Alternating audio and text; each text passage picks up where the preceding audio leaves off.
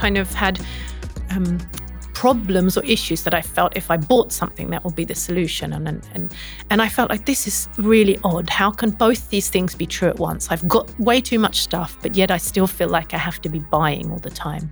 And, and it also related back to this idea that I felt I could never make the right choice with consumption, that whichever choice I made was kind of affecting some person or, or, or, or the environment badly. So I decided to just try stop shopping for a year. Uh, and see what happened and, and what I could learn from it. And it was a fantastically informative year. Hej och välkomna till podden Forskarmötet. Idag har jag tagit mig till Lund och jag sitter i en studio på Ekonomihögskolan. Och det gör jag för att jag ska ha ett snack med Carys Egan-Wyer. Hej Carys! Hej! Och lite kort bara, du är ju forskare vid Lunds universitet sedan flera år. Och sen tjugonitton så ansvarar du för ett forskningstema som heter framtidens konsumtion. Och det sker inom ramen för Centrum för handelsforskning. Och du har ju varit aktuell med eh, forskningsfinansierade medel från Handelsrådet i flera omgångar. Och just nu är du med i en forskargrupp som tittar extra på det här med nya butiksformat, eller hur? Berätta lite grann, vad, vad handlar det här om? Yeah, so it's a really interesting project about different kinds of physical store formats uh, that we see emerging and uh, are hopefully going to continue seeing uh, emerge in the future. Um, so I always give the example for people who want to picture what I'm talking about when I say new store formats. Uh, I give the example of uh, IKEA's kind of city uh, stores that are really small, kind of miniature um, versions of their warehouses, which are in cities, uh, or maybe their planning studios where you can go and plan your kitchen or, or your bedroom storage, that kind of thing. Um, and they, they can be lots of different types of things. It could include pop-up stores or um, unmanned stores, anything really that's uh, a different format from what we normally see from that retailer. And we start to see a lot of those as um, physical stores are trying to compete with uh, online stores and offer um, customers something more interesting, some reason to go to the physical store.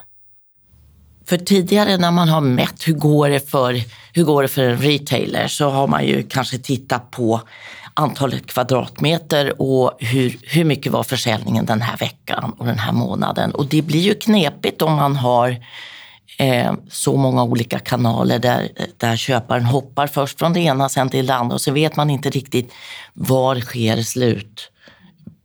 Försäljningen. Yeah, absolutely. And some of these kind of new store formats, they don't even sell anything at all. They might be showrooms, they might be, like I, I mentioned before, planning studios or different ways to interact with the consumers that kind of build a, a retailer's brand or, or add value um, for the customer in new ways, but it's not necessarily that they buy things there and then in the store.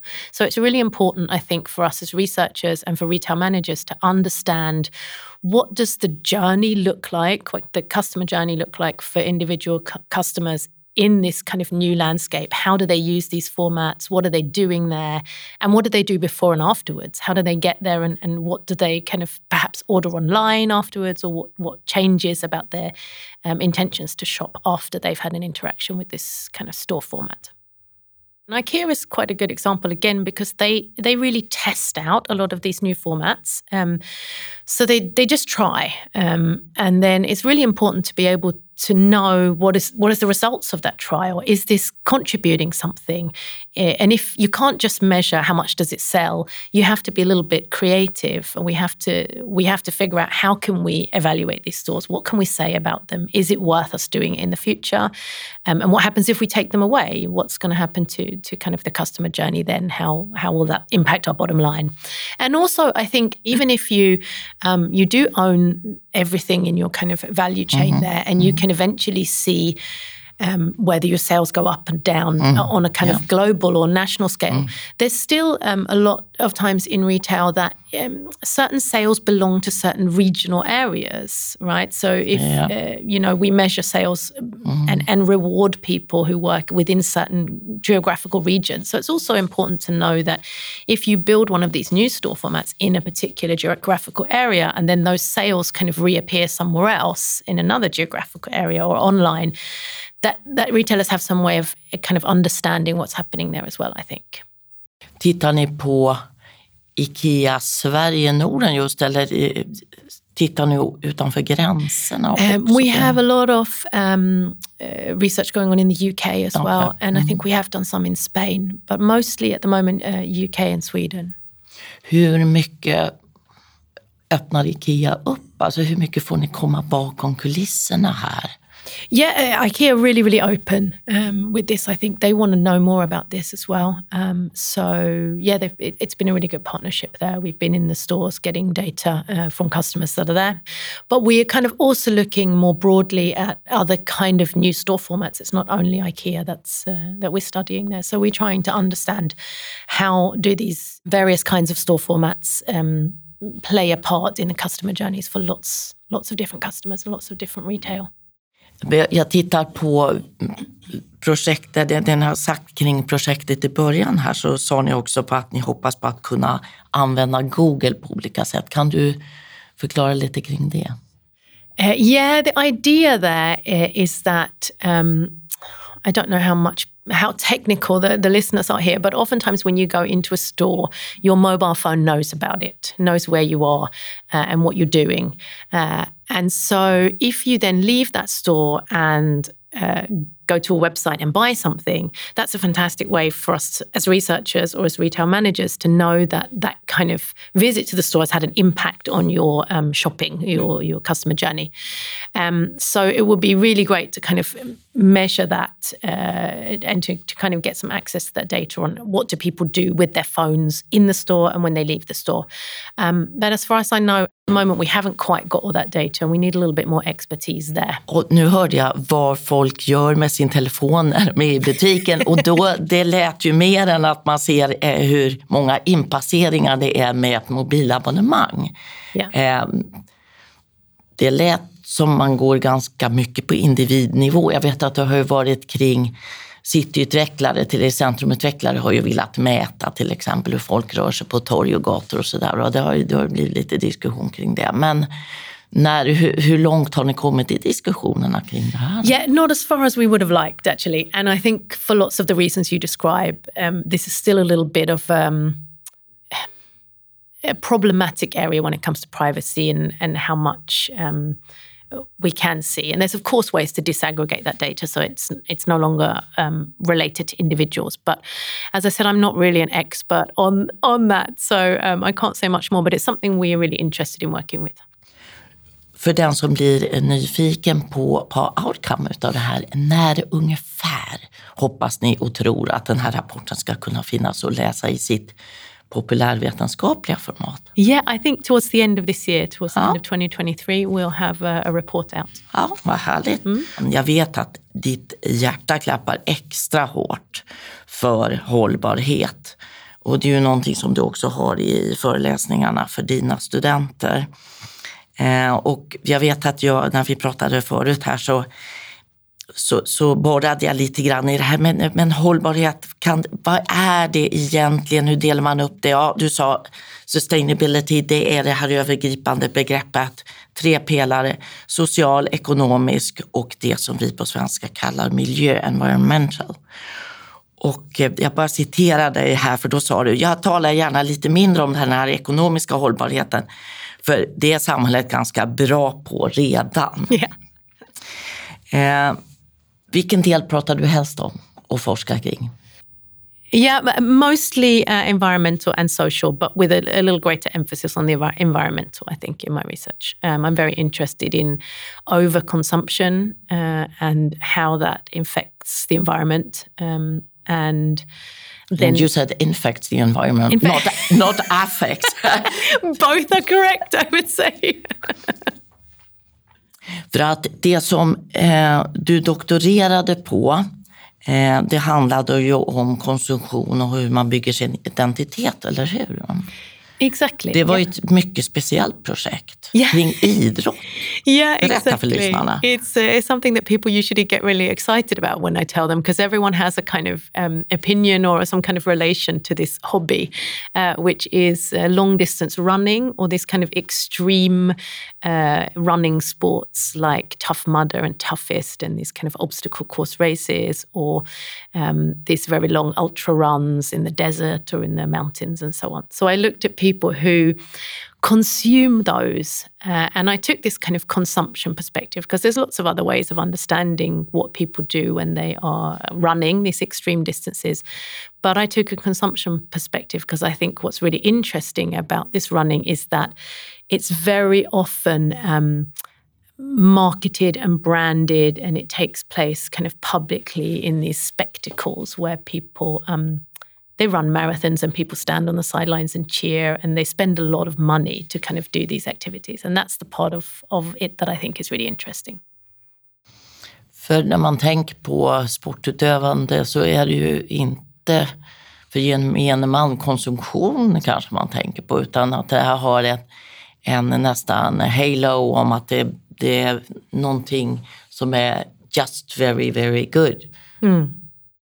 Yeah, and I think that's really interesting because when I spoke to people about their, their hobby or the way they consume their hobby, um, a lot of them talked first and foremost about this freedom and getting away from all the demands of society when they run. It was a, a space and a place where they could forget what they needed to do in their everyday lives and the demands that they saw from them there.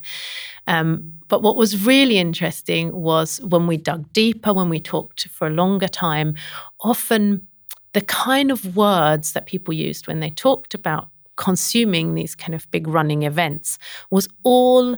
Um, not all, but very much of it was kind of economic-based language. They talked about investing time to get a good result when they run, um, and um, they could buy themselves time in the race by having the right equipment and the right kind of gear. And that I thought was a really interesting kind of tension, that on the one hand, they really believed they were getting away from all these demands of, of real life, and on the other hand, they were really um, submitting to kind of capitalist society by making this hobby that should be about freedom and getting away all about kind of competing and getting better and and and investing time to to kind of perform. And that to me is very much what a lot of our kind of everyday capitalist lifestyle is about. But yet these these kind of two things lived simultaneously in how they talked about running. Vad skulle du säga att du har tagit med dig från det här projektet in i nästa forskning? Vad, vad är liksom nyckel, nyckelkänslan, nyckelfindings? Good question. uh, I think... Du har börjat extremsport. no, no, I haven't. I did actually take part in a... Uh, an ultra run during the research just to kind of... Uh, Ooh, but var? Var, var någonstans? It was, um, oh, I've forgotten the name of the place, up in uh, mid-Sweden somewhere, Skövde. Oh, yeah, Skövde. Yeah. But I didn't uh, do the whole thing. I uh, I bowed out after oh. about twenty kilometers, which was enough for me. And then happily I got uh, pregnant and couldn't really run very much, so I couldn't do any more of that. Okay. The best excuse. Yeah. Exactly.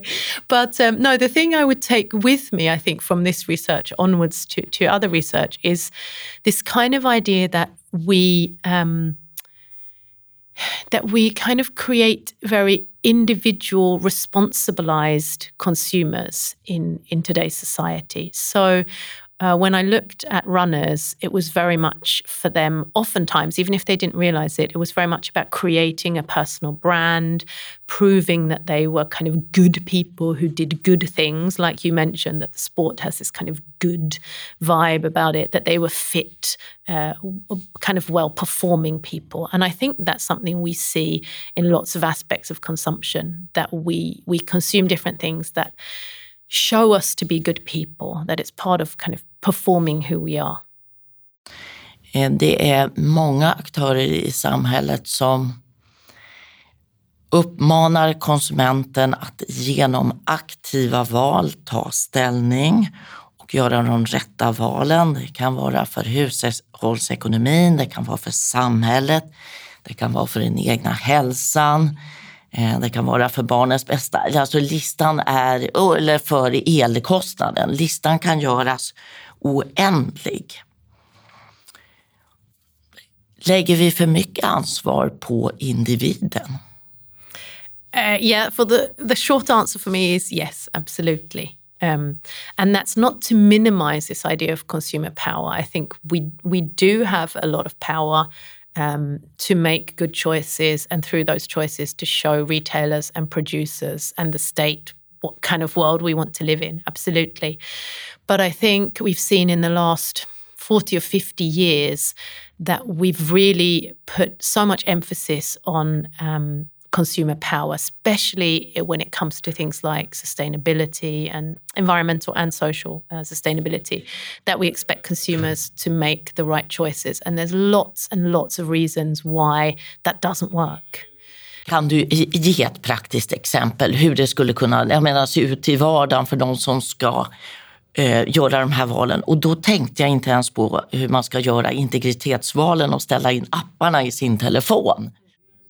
So an example of how difficult it is to make the right choice. Yeah, I, the, the, my go-to is from an article I published with my colleague Jack Coffin from the University of Manchester, and that is about one of the first choices you make in the morning. You have your morning coffee and you decide what milk you're going to put in it. Um, now, we all know that cow milk is a pretty bad choice for the environment, so a lot of people might go instead to soya as a better choice. Uh, then we find out a lot of information about uh, how soya is being grown on land where it used to be rainforest. It's been destroying the rainforest, so perhaps we shouldn't drink soya. But then we find out that actually most of that uh, soya that's been grown on the rainforest land actually goes to feed cows, which make milk. So we're back there again. So we can go, perhaps we should go for oats instead, you know, that's an oat milk would be a good choice. And then we then have... now you're already late for work. Exactly. And I have, I've got four more milks to go through here, you know. So this is the first choice of the day that we're expecting consumers to do right with. And it demonstrates, I think, first of all, the overwhelming energy and time that's required for consumers to make the right choice, the kind of... Um, lack of transparency in supply chains and production that, that we expect consumers to understand, even when some retailers can't can't really understand the full supply chain um, impacts. Finally, um, there's a kind of financial cost also that, um, you know, we expect consumers to pay more for organic or uh, environmentally friendly or uh, fair trade and so on. And I think it's just too much to expect of a consumer who essentially can and will be overwhelmed by making these right choices.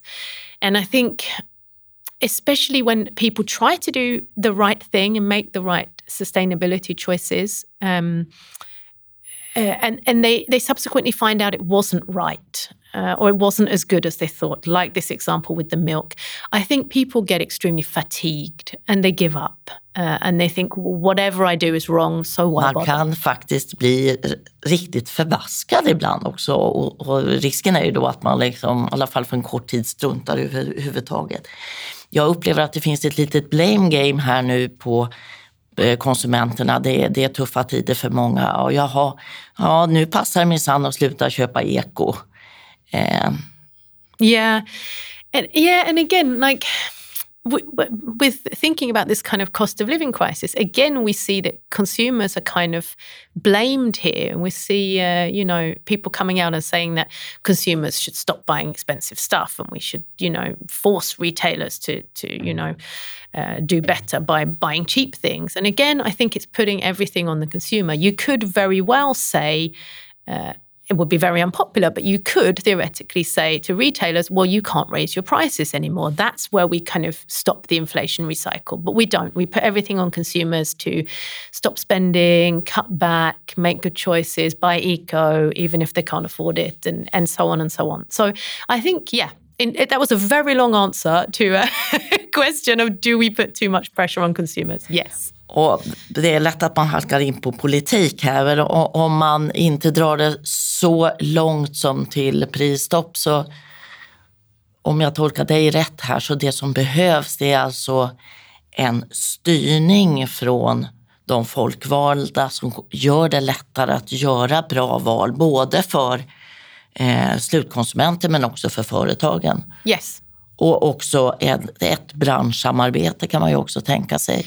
Yep, I think all of those things are good. Um, I think ultimately to kind of level the playing field for retailers also, um, we should have more regulation around this. We can't expect retailers to make the right choices when it perhaps makes them less competitive. Uh, to others, on, yeah. Exactly. So, um, yeah, I'm I'm a kind of strong believer that we need more top-down direction than we have had uh, to kind of level the playing field for retailers and to um, make it easier for consumers to do the right thing.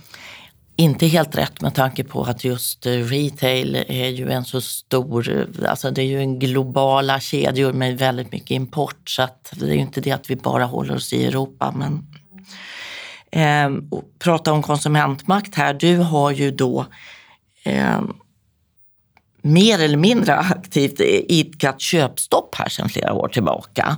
Det är ju också en, en sorts konsumentmakt, men det är kanske inte därför du egentligen började med det.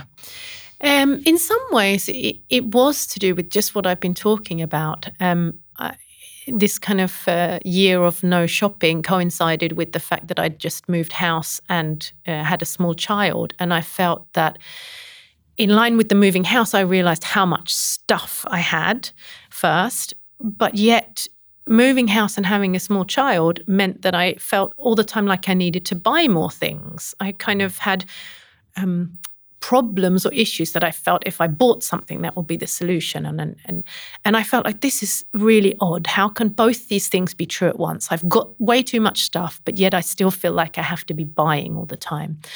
Um So, and, and it also related back to this idea that I felt I could never make the right choice with consumption, that whichever choice I made was kind of affecting some person or, or, or the environment badly.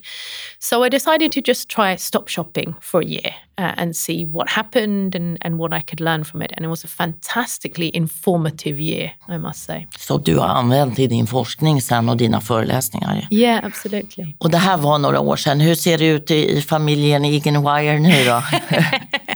um, yeah, I would say that my eight-year-old son is not a big fan of the stop shopping, but uh, I still try to do the best I can. Um, I still don't buy, or very rarely buy new clothes. I buy mostly secondhand uh, wherever possible. And um, also with furniture, we uh, we mainly buy secondhand when we can. Um, we used to do a lot of uh, buying experiences instead of things for... Uh, Men det är ju också konsumtion. Omsport och konsumtion är ju... Yeah. Upplevelser också konsumtion om man Absolutely. Tänker i de termerna. Everything is consumption when you're a consumption researcher. No, but um, I had the feeling that buying experiences was, um, it was better for two reasons. One was that it uses less resources from the planet, creates less waste. And two, it kind of um, directs your money more into your local economy than into long global supply chains. För här pratar experience här, då är det inte resor till Karibien vi pratar om, utan det är alltså mer grilla korv i skogen och sådana saker. Maybe go to the movies or, or, or have a res- nice restaurant visit. Um, yeah. Vi måste ju också hinna med att prata om det här. Alltså mode är ju intressant på många sätt. Har, har blivit liksom den bransch man ofta talar om i de här sammanhangen, och där är ju det som är second hand, mycket låter bättre på engelska, andra hand, begagnat eller pre-loved. Mm. Så. Eh, det finns ju många aktörer som håller på med det här, och det är också mycket som går privatperson till privatperson. Då finns det ju de som säger att ja, eh, det finns mycket fint mode att handla eh, för inte så stora pengar. Men då kanske man överkonsumerar i alla fall. Vad skulle du säga till, till någon som säger det till dig i det här fallet?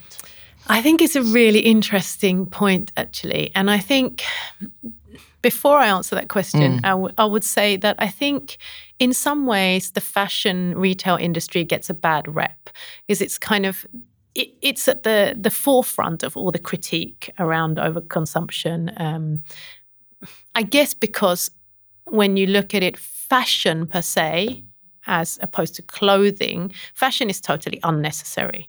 Clothing, of course, we need, but we don't need to change that clothing every season or every year or, or whatever, as long as it still works. So it's it, fashion is an easy target.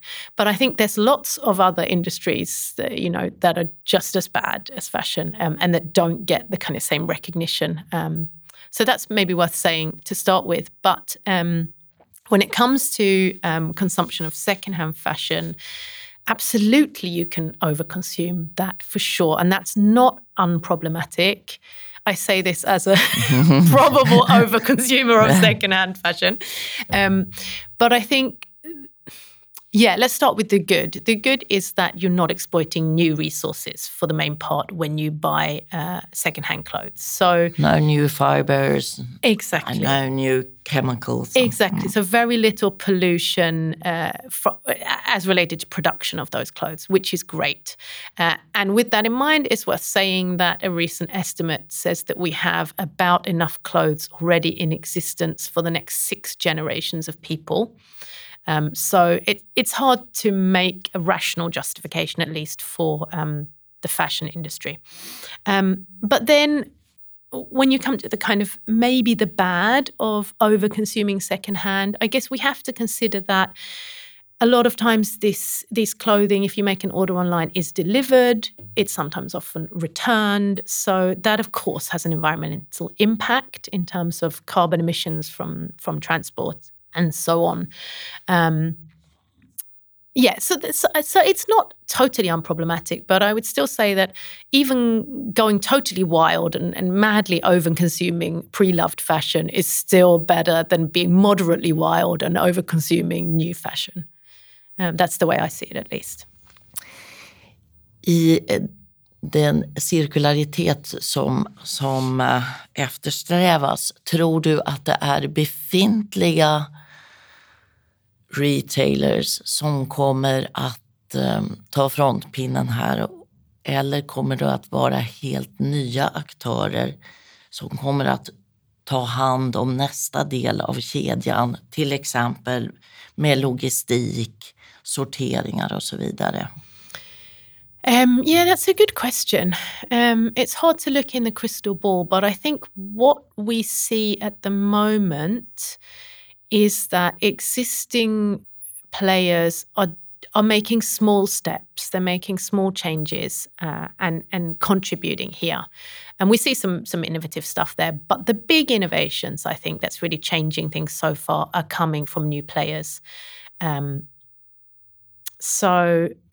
Yeah, and, and a good example of this is um, this Siptex machine that we have in Malmö, which I can explain a little bit for those who don't know.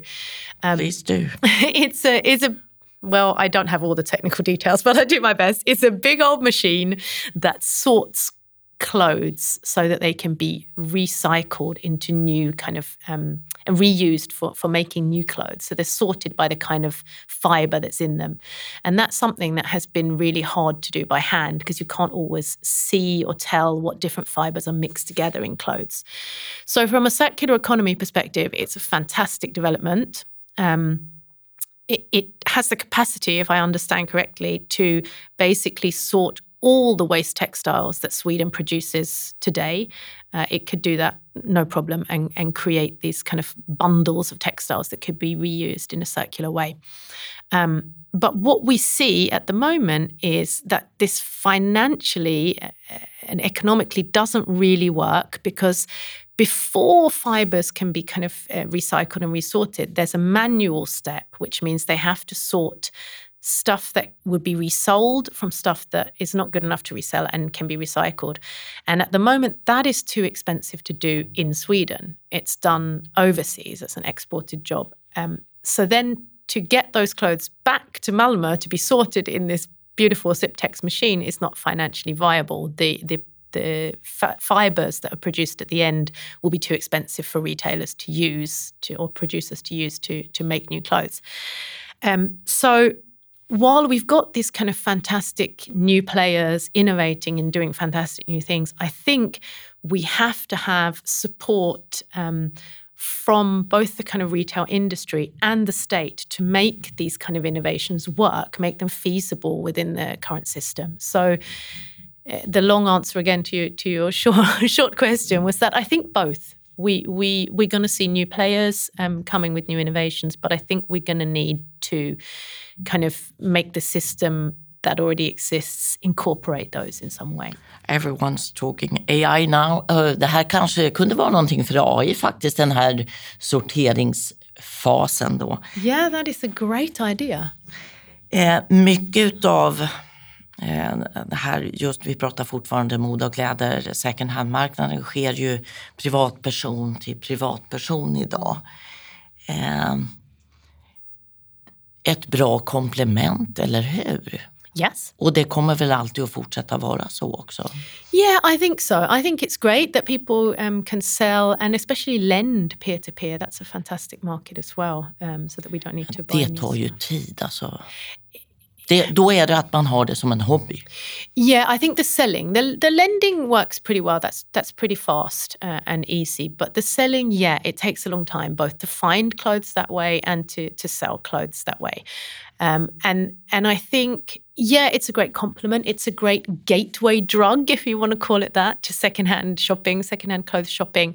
Um, but I think we really want to see this scaled up, um, like certain platforms are doing, like Sellpy does a really good job of this, I think, of scaling up um, and making it much, much easier. It's still essentially peer-to-peer uh, selling. It's people, you know, leaving in their, their clothes they don't want anymore and other people buying them. But Sellpy really takes care of all the stuff that happens in the middle and makes it extremely easy to do, to do this, you know, peer-to-peer selling, which I think we need more of that. Anything that makes it easier for consumers to do the right thing is fantastic. Fantastic, as far as I'm concerned.